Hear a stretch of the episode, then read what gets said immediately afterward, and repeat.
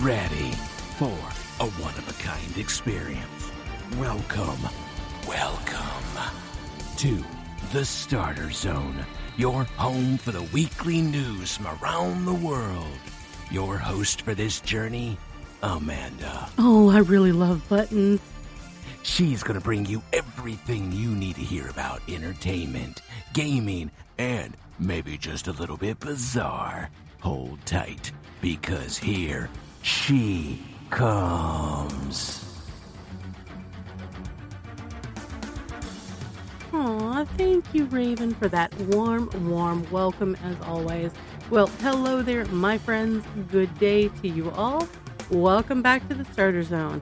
I am your guide, Amanda, and it is time to bring you the headlines from all of the entertainment news sources. But first, we have a new graphic. Check me out. I am a cartoon. And even I even got Raven in there, and isn't he just so adorable? I love it.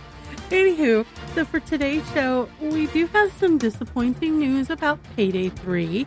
We're going to have to say goodbye to something from Rooster Teeth, Xbox Live Gold, Tupac, SpongeBob, and more. Get comfy, my friends. Let's get started.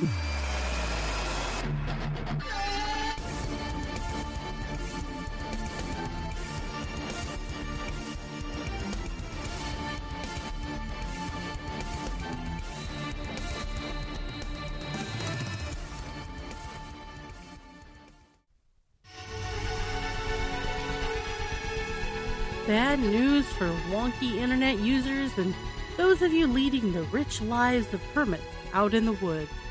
Payday three's developers have confirmed that the upcoming multiplayer heist 'em up game will be uncompromisingly always online. Boo!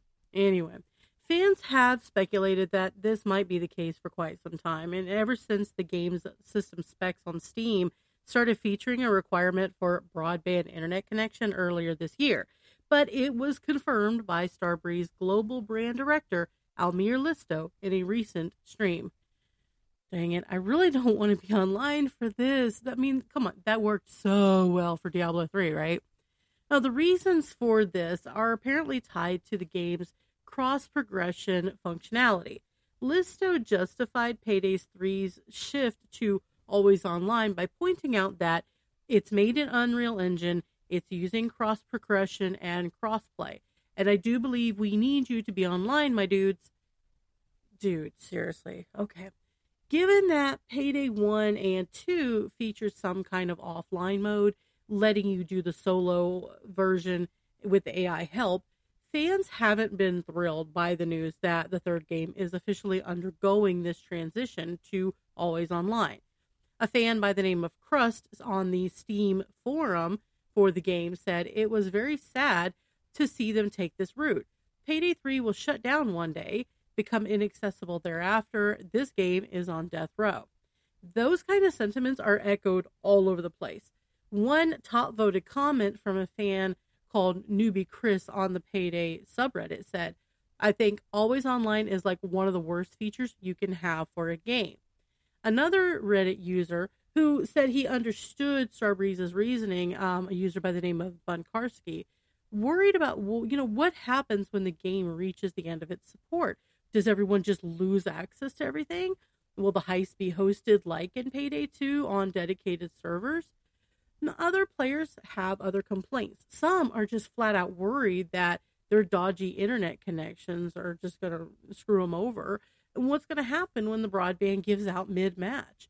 Others fear that this means the total death of the Payday modding scene as well. User Shrek Damage said Payday two will live forever because of mods. Payday three will live for a few months until Starbreeze goes out of business for how badly they're screwing over this game. It's it's not especially likely that Starbreeze will end up defunct over this, but the comment just it speaks to a real concern among players of the Payday community. Now, still, there are some users who kind of welcome the news, although most all, almost always there was some trepidation with the comments. But a player by the name of Keohane said that as long as Starbreeze's servers can handle the load, it will add portability to save files, cut down on hackers and cheating. Please, let's let that happen. and ensure that they have good telemetry on what players keep coming back to, what didn't work, you know, all of which I'm fine with, unquote. Of course, they went on to say that they plan to ream Starbreeze out if the servers do happen to buckle. That's honestly about as positive a reaction as you can find among the players, at least as far as I could see. And I'm one of them. We'll have to see if Starbreeze's Choice will make a dent in the player count when it finally releases on September twenty-first of this year.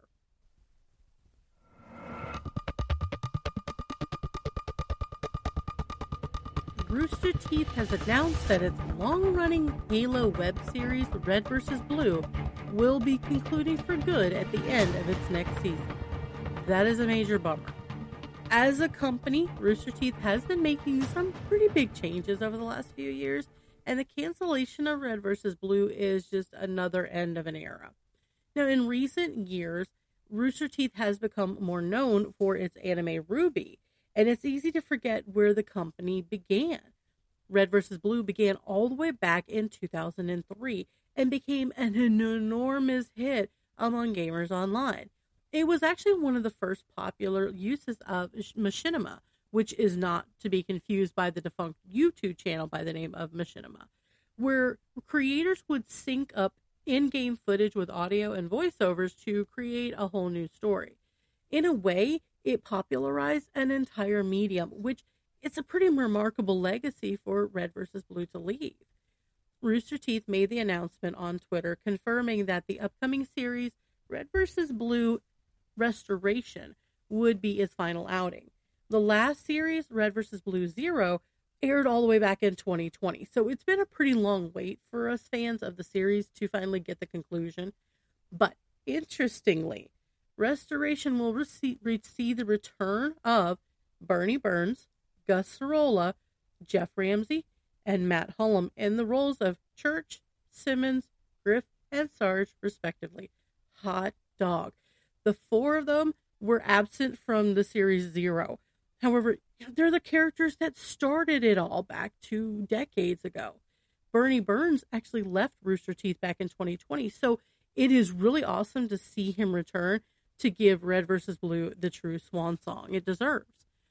The announcement, unfortunately, didn't make it clear when fans and gamers could expect Restoration to begin airing. However, it did kind of give a vague sometime this fall. At least it's something. With the return of the original cast, it will certainly be interesting to see what approach is taken to this final season. A lot of people felt that the plot of Red versus. Blue had started becoming too complex over the years, and the series could take this as an opportunity to return back to the original formula, season one, where drama takes a backseat to the awesome comedy. Red versus. Blue's fight scenes, though, have been one of the big beneficiaries of the series' jump in scale, so for some, a regression to the formula of old could be seen as a step back. Now, although the days of Halo Machinima are long gone, Red versus. Blue was that one show that endured the test of time, with viewers tuning in even as that plot did become more complex and the animation became more detailed. And to some, it did lose a lot of the charm that made it so endearing early on. But there is no denying the legacy it will leave when it airs for that final time. Over the years, Halo has even gone so far as to reference Red versus. Blue in a variety of ways, paying homage to this beloved series. And it's clear that Rooster Teeth had earned the respect of the developers at Bungie and three forty-three Industries, with many of the voice actors from the Red versus. Blue series even having small cameos in the Halo titles across the years. It's really a bummer. I seriously enjoyed this series, so I'm going to leave it with the great words of Agent Carolina. Never say goodbye. Even if you don't say goodbye, you aren't really gone. You just aren't here right now. Nope, not good enough. Hey, Raven, do the thing.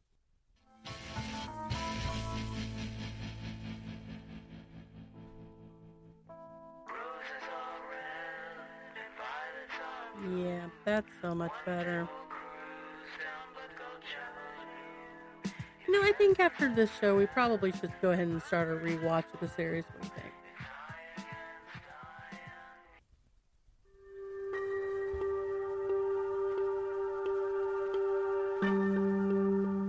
This next story is some next level detective stuff. This one's actually kind of interesting. So the F B I ended up using Nintendo Switch data to help find a girl that was missing. She was more than two thousand miles away from home. They used the location data to return this girl safe to her, her family. There's this recent missing persons report case that came out of Virginia, and it's actually been solved thanks to this unconventional tool.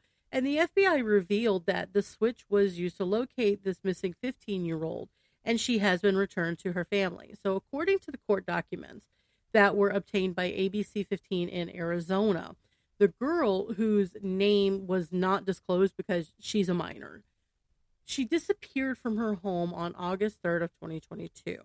Many attempts to find her, they failed. They scoured the neighborhoods. They set up search parties. And one day, this friend of hers just noticed that her Nintendo Switch Online account was showing recent activity, and he alerted the authorities. The girl had befriended, this is basically what happened to her. The girl had befriended a twenty-eight-year-old man by the name of Ethan Roberts on the internet. Never a good idea. Roberts traveled from Arizona to Virginia to meet the minor, and then took her home with him to uh, a place called Tolson, Arizona. And unfortunately, she eventually was forced into um, child videos of an inappropriate nature. As the documents revealed, Roberts allowed her to bring her Nintendo Switch on the trip. Big mistake on his part, a miracle on her part. And when she connected it to the internet to just watch YouTube and download a game, the friend noticed that she was online and called the police. So an inquiry was made from Nintendo, and it turned up his I P address, the man's I P address. And authorities were able to go find his apartment in Arizona and arrest him eleven days after she disappeared. Retired Arizona Department of Safety uh, Director Frank Milstead talked to A B C fifteen, and he said, "It's probably nothing that anybody ever would have thought of at this point. The fact that someone else down the road, another child, was bright enough to go, 'Hey, look, my friend's online. She's been missing. I need to tell somebody,' is amazing." Roberts was indicted on federal court on multiple chi- charges, which included the uh, child inappropriate videos and transportation of a minor with intent to engage in criminal activity with her. After a plea deal, he was sentenced to thirty years in federal prison. Major props to the friend for noticing the activity, as well as to the F B I for taking this kid's tip seriously. I am so glad to hear that this young lady is back home, safe with her family.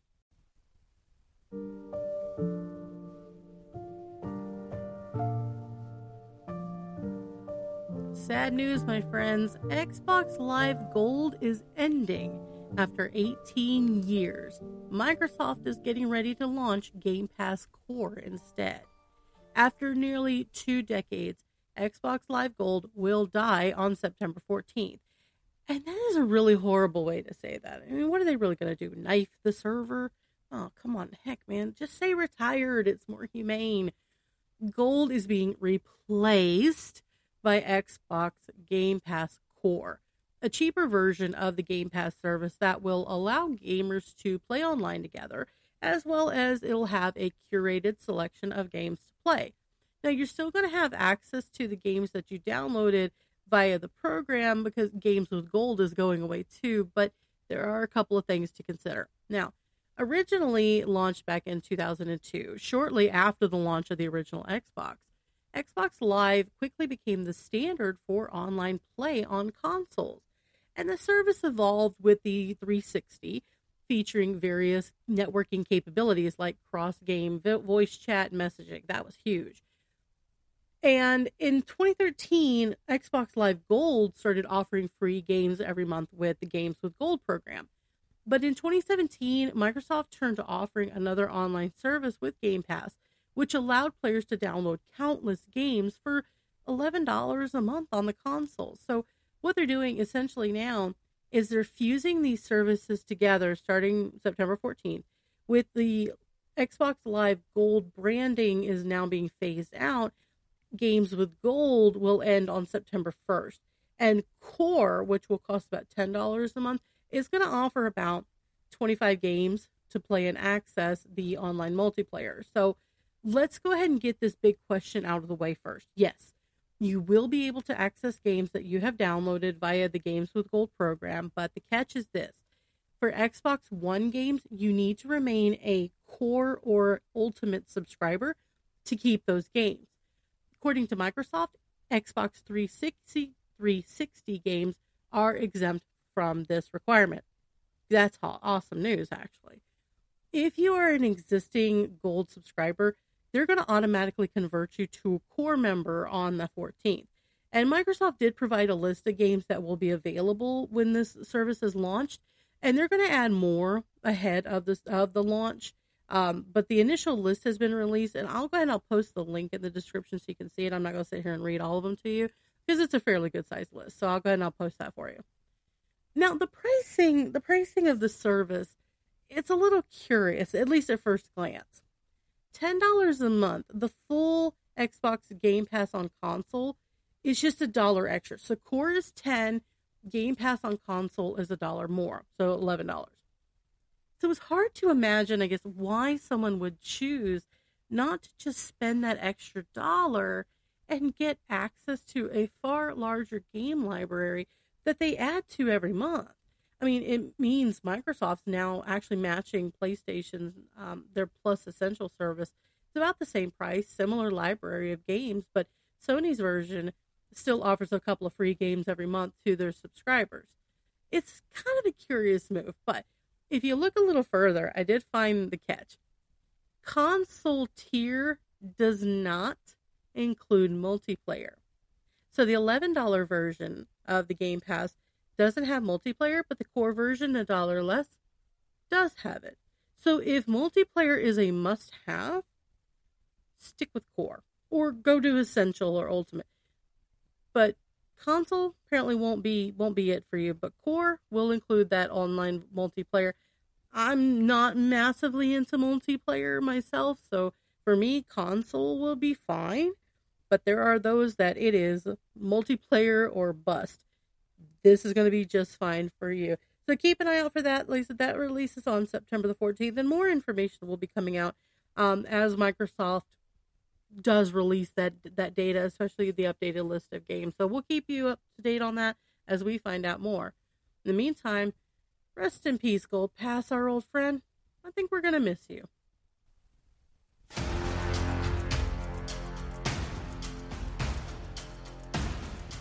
One of the most unliked people in professional wrestling and entertainment was recently attacked, and for once, it wasn't part of the show.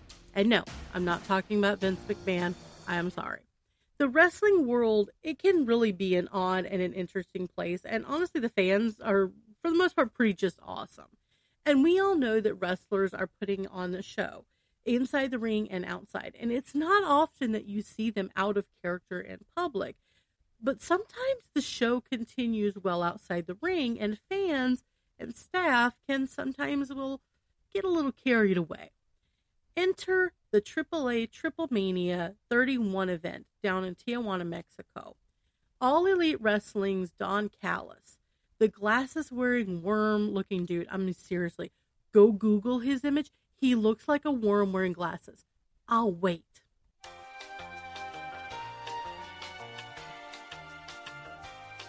See? What did I tell you, right? Huh? Okay. So Don Callis is a heel character, and for those who are not in the wrestling jargon, know, it means he's the bad guy. So boo as loud as you want. And honestly, he had a recent microphone appearance, and when we were watching this, we couldn't hear him. The crowd was so loud. I love A E W's fans. They're amazing. Anywho, back to Triple Mania. Don Callis was assaulted by a fan following the Triple Mania event back on the fifteenth of July.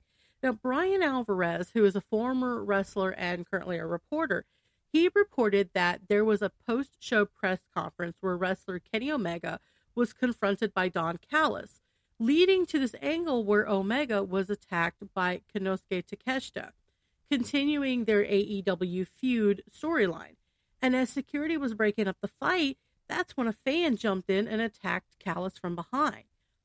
Now, Alvarez said, quote, "Everything was an angle. Side note, angle just means it's part of the show." Continuing. Everything was an angle up until that point. But then the fan, who was apparently upset about what Don had said to Kenny, jumped Don from behind. He ripped his suit, concussed his eardrum, and busted open his mouth while trying to choke out Don from behind. Don screaming profanities at the fan before he was pulled off and was said to be completely livid afterwards, unquote. Now, the current storyline that has fans riled up is that Callis has betrayed Omega and has been having him attacked ever since. And I guess there are some people who are just taking it a little bit personal. Callis's neck and ankle were both also injured in the attack, and he headed to San Diego for medical attention after the event. Alvarez reiterated that the situation was absolutely not a work, meaning this was not scripted at all. So, on a personal level, I hope Don is okay. Speedy recovery, my dude. On a wrestling level, go away, Callis. Far, far away.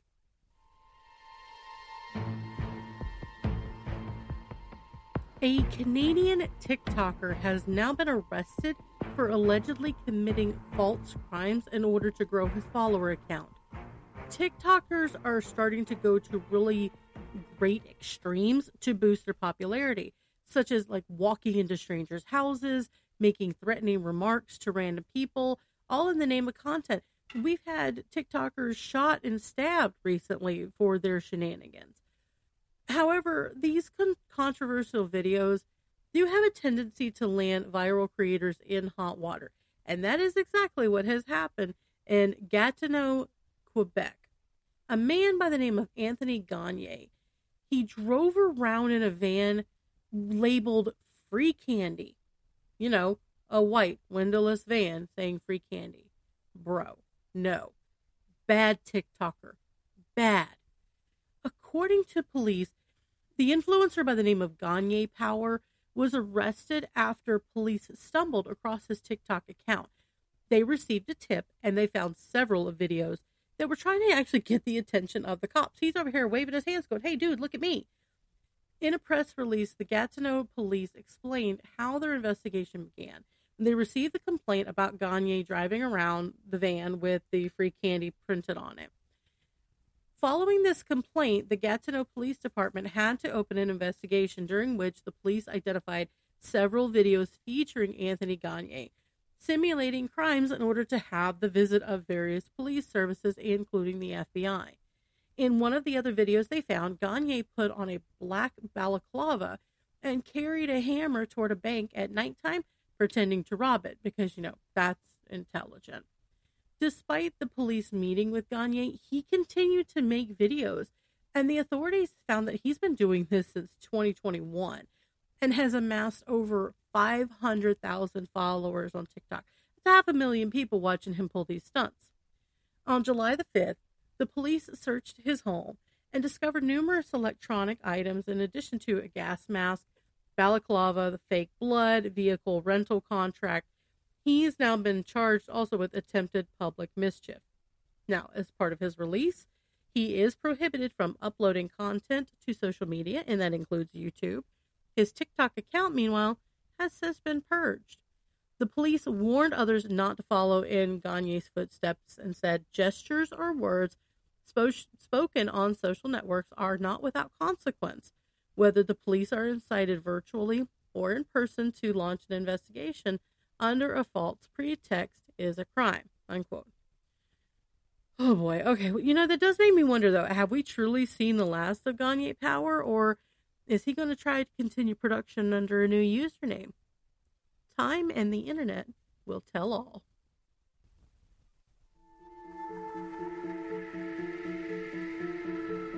Netflix has a lot of projects in the works. A lot of projects have gotten the green light.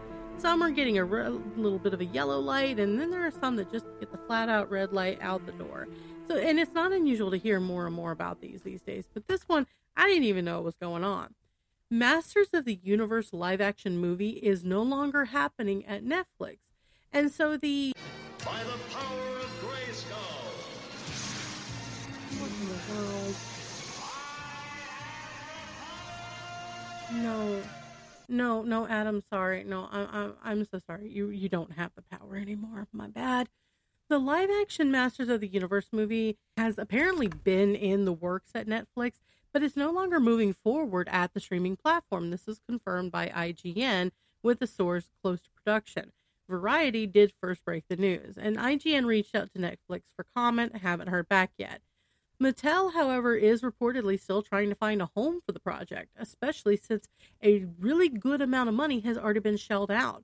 According to the report from Variety, thirty million dollars has already been spent in development, with the new the movie able to sign Kyle Allen to play He-Man, the Lost City's Adam, and then Aaron Nee will direct. In fact, Netflix apparently dropped the project specifically because of budget concerns. And Variety reports that all-in development would basically cost double the thirty million dollars that's already been spent. And that rose a lot of eyebrows down at Netflix. I mean, this is apparently only the latest blow for the Master of the Universe live-action movie. This has been in various stages of development across multiple studios since two thousand seven. It was previously set up at Warner Brothers, and then Sony picked it up for a while. The new movie is set to follow He-Man, also known as Prince Adam, as he discovers that he is a prince uh, destined to be the savior of a faraway land.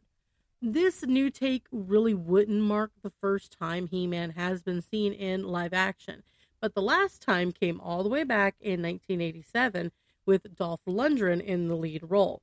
While that movie was panned by critics, it's really gained something of a cult following. The property has had more luck on the animated side of Netflix, truly.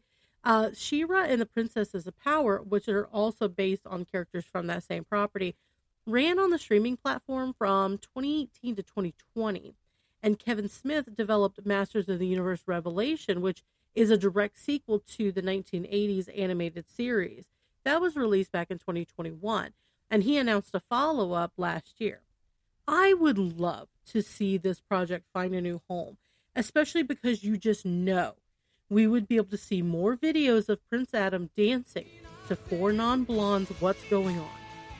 And now that song is in your head. I'm going to drop a link for those who don't know what I'm talking about so you can join us in this crazy meme land of ours. Have fun with that.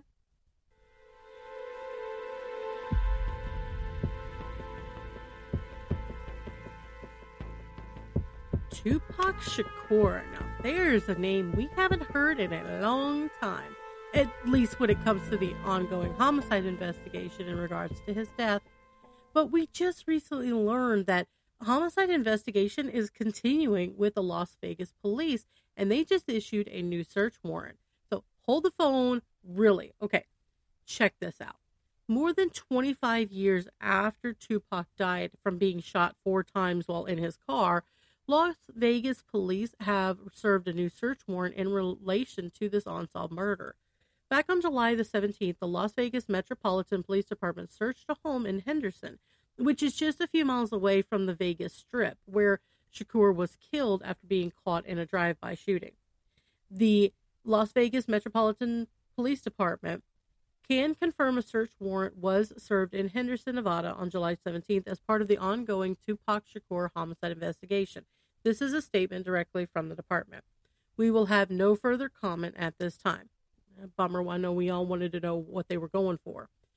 The rapper, was, who is considered one of the most beloved artists in hip-hop, died September seventh in nineteen ninety-six at the age of twenty-five. His death was investigated by federal authorities in both Vegas and Los Angeles, but no one has ever been arrested or even remotely tied to this crime. Nevada, though, does not have a statute of limitations for prosecuting homicide cases, and the investigation into Shakur's death has been ongoing. Though it's been inactive for pockets of time, it's been ongoing for all, all nearly three decades. Shakur recently received his Hollywood Walk of Fame star. This was done back in June, and family and friends congregated to honor the late artist's lasting legacy. Shakur was also recently the central focus of a new F X series about his relationship with his mother, titled Dear Mama, The Saga of Afeni and Tupac Shakur, and was directed by Alan Hughes. Well, For the sake of his family, I hope they find something so they can give him some sort of justice and the family some peace.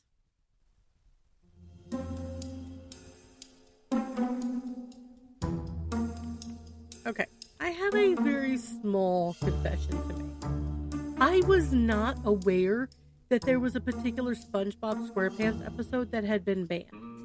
I'm not super surprised in this day and age that it was, honestly. I remember watching this episode when it came out all the way back in two thousand three, and I thought it was funny myself, personally.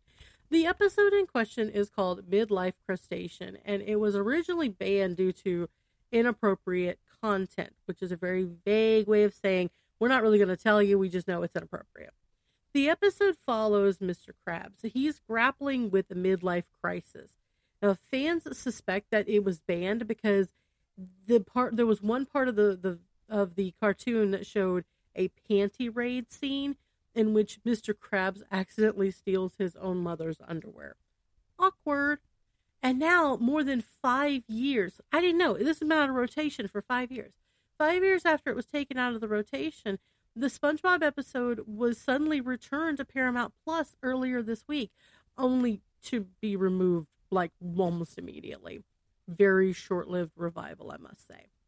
Uh, SpongeBob originally debuted back in nineteen ninety-nine, and it quickly gained a very large audience among kids and some older viewers alike, eventually going on to spawn multiple movies and just a legion of memes. Uh, there was a movie that's coming out based on Sandy Cheeks. That's currently slated for Netflix if it's not canceled, and more spinoffs are expected as well. The series was part of Paramount Plus back in twenty twenty-one, but Midlife Crustacean was not included in that lineup. And at the time, a Nickelodeon representative told I G N it had been out of the rotation since twenty eighteen following a standards review in which some of the story elements were determined to not be kid appropriate. When they were asked for examples, Nickelodeon declined to comment. Midlife Crustacean's unexpected return sparked excitement among the SpongeBob fans, only to have their hopes dashed quite expertly. Bravo! A representative from Paramount told I G N, quote, due to a technical error, the episode was inadvertently posted for a brief period on the Paramount Plus channel on Amazon Prime Video, but it has since been removed. And I G N confirmed that Midlife Crustacean and its companion episode, The Great Snail Race, are now listed as currently unavailable on Prime Video. So it seems that the story of Mister Krabs' midlife crisis is once again back in Bikini Bottom Jail. Now, Midlife Crustacean is not the only SpongeBob episode to miss substantial time in the rotation. During the height of the pandemic, Nickelodeon also pulled the episode called Quarantined Crab from the rotation because of its similarities to COVID nineteen. But they put that one back in twenty twenty-two, and it hasn't moved since. Now, in the meantime, animation fans are continuing to work pretty diligently to preserve lost episodes of Pokemon. Yeah, there's banned episodes of Pokemon, Dragon Ball Z, and other popular shows. And with Midlife Crustacean apparently unlikely to return anytime soon, it would seem they have one more episode to save. Hashtag free Mister Krabs, anybody? Thank you for that lovely contribution from the Peanut Gallery Squidward. Look, we know the only reason you want him free is because you want your paycheck, right? Right? I thought so.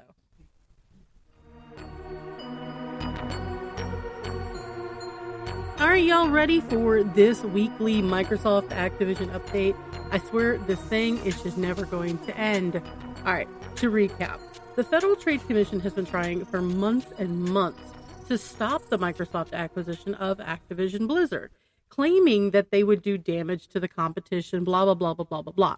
Well, they lost, the F T C did, and they appealed and lost again. So on the United States side of the business, Microsoft was cleared to complete the deal by midnight on July the eighteenth.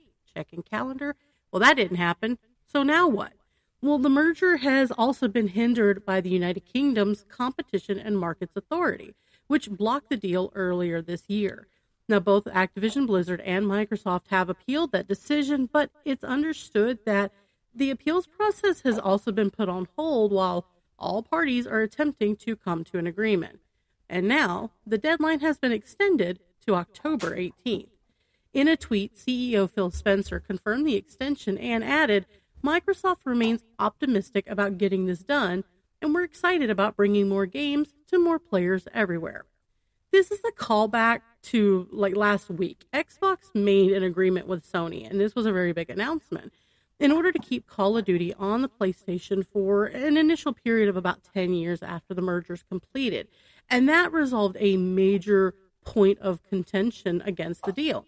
Now, in the past several months, the company has also made strides to increase the distribution of its games by making deals with several cloud gaming services as well as Nintendo Entertainment Systems. So in that case, three more months, guys, just three more months.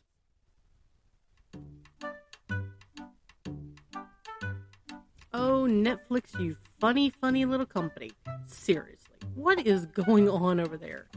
Netflix has announced that their basic ad-free plan is no longer available in the United States or the United Kingdom. That's right, you heard me. Netflix has made a very significant pricing shakeup by removing its cheapest ad-free plan called the Basic, which was nine ninety-nine in the United States and the United Kingdom. And according to The Hollywood Reporter, the move is expected to encourage new subscribers to opt for the more expensive subscription options, which would ultimately boost revenue for the streaming giant. The current options for the new subscribers is the six ninety-nine standard plan, which, which has ads, by the way, the fifteen forty-nine plan, and which is called standard, and the nineteen ninety-nine premium plan. The standard and premium are both ad-free. Now, while basic plan subscribers that are currently subscribing can continue to use the plan for now, the changes are only going to apply to new or returning subscribers, for the moment anyway. According to Netflix officials, the ad tier already earns more income per subscriber than the normal tier. However, they are claiming to be neutral about which tier users choose to subscribe to. So the removal of the basic plan is pushing the new users to either the ad-supported plans or the more expensive standard plan, which is more than double the price of the ad-supported plan. Netflix's various subscriber plans. So the elimination of the basic plan in the U S is following a really similar move they made back in, over in Canada about last month. Netflix introduced the ad-supported tier known as Basic with Ads late last year in twenty twenty-two, and it's now garnered nearly five million monthly active users, according to the company's upfront advertising presentation they did back in May. While active users and subs are not the same thing, this shows a rising preference for the ad-supported plan. Gotta pay for all those canceled projects, right? Masters of the Universe, thirty million dollars loss. Anywho, Netflix's aim to generate more revenue through their advertising appears to be successful, though.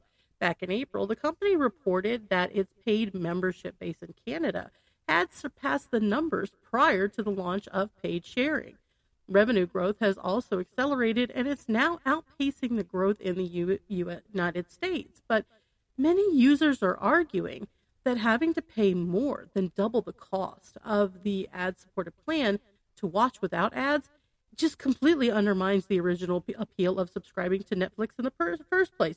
We were cable com- cutting. We were trying to get away from the commercials, away from the ads, and it's just, they're everywhere. The removal of the basic plan in Canada, as well as the new password sharing policy, has led to a big surge in new subscribers and an increasing preference for ad-supported subscription plans, particularly among those who can't afford the ad-free options. This shift has proven to be beneficial financially for Netflix. I mean, I guess the plan's working, so good for them. All I gotta say for now is please, please, please do not mess up the live-action Avatar, The Last Airbender. Haven't us fans suffered enough as it is? Please. Thank you. And now, for something different.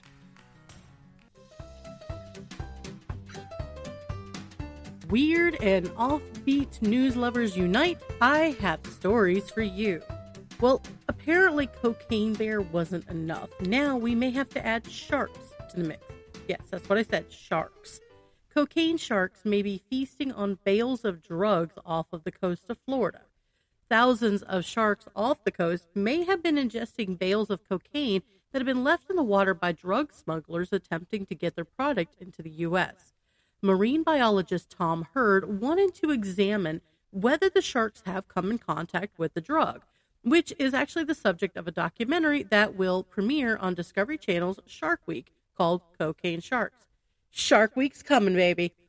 The deeper story here is the way that chemicals, pharmaceuticals, and illicit drugs are entering the waterways and the oceans, and what effect that they could go on to have on these delicate ocean ecosystems.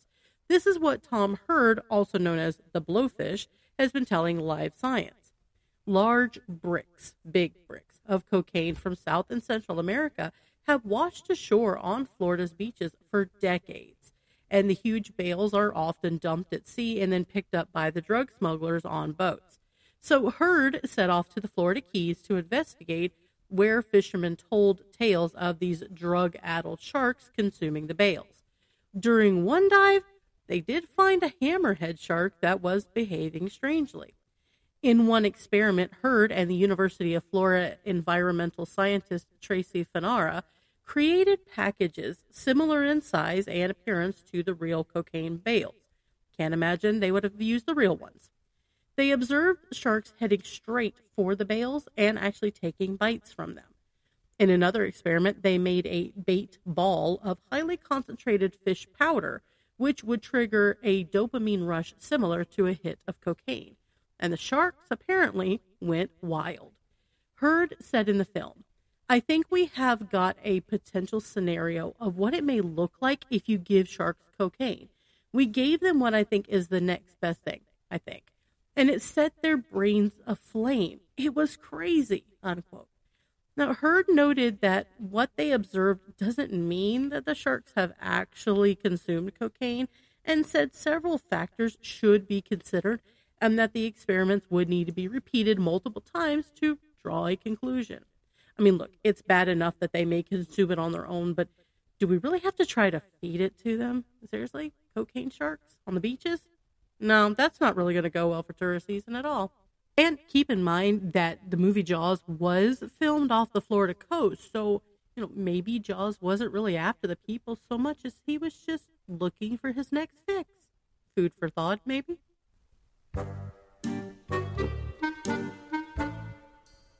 In this day and age of the text and the emoji, which emojis really, in my opinion, are just a more recent form of hieroglyphics, you really gotta watch and be careful what you say or don't say.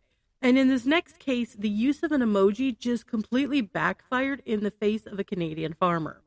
The farmer has been ordered to pay more than eighty-two thousand dollars Canadian, which is about sixty-one thousand dollars American, in damages over an emoji confusion, confusion that a Saskatchewan judge resolved by ruling that a thumbs-up image is enough to accept contractual terms. So what actually happened was that Chris Atchter, the owner of a farming company in Swift Current, Saskatchewan, had sent a thumbs-up emoji in response to a photograph of a flax buying contract that was sent to him by a grains buyer back in twenty twenty-one. Well, months passed, and later on, when the time of the delivery arrived, the buyer, which had been doing business with Atchter for several years, never received his flax shipment. The buyer, Southwest Terminal, argued that the emoji implied acceptance of contractual terms, while Atchter said he used the thumbs-up image only to indicate that he had received the contract, but not to indicate his agreement. Well, that started a major dispute that led to a far-flung search for the equivalent of the Rosetta Stone in cases from Israel, New York State, and some tribunals in Canada to unearth what exactly does the thumbs-up emoji mean. In a summary judgment littered with like twenty-four instances of this emoji, Judge T J Keene said, quote, "I am satisfied on the balance of probabilities that Chris okayed or approved the contract, just like he had done before, except this time he used the thumbs-up emoji," unquote. Keene did go on to say a little bit later in his judgment that, quote, "In my opinion, the signature requirement was met by the thumbs-up emoji originating from Chris and his own unique cell phone," unquote. All right, well, now we know that a thumbs-up emoji is a contractually binding symbol. Use your thumbs wisely, my friends. Use your thumbs wisely.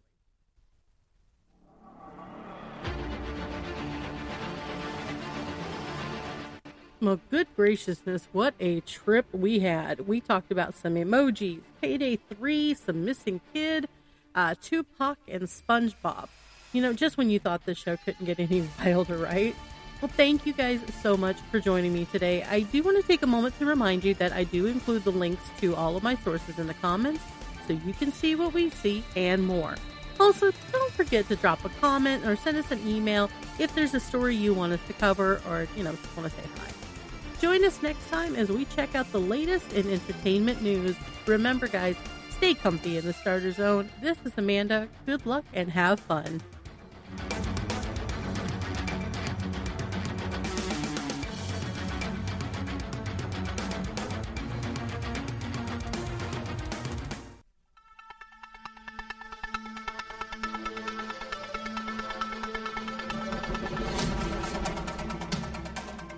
You have been listening to The Starter Zone with Amanda.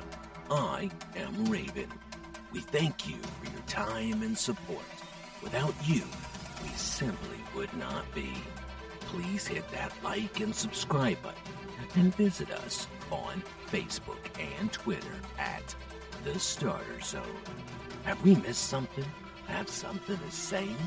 Leave us a comment or send us audio clips for your chance to be on the show. We invite you to come back for more exciting news and commentary on the world around you. See you next time in The Starter Zone.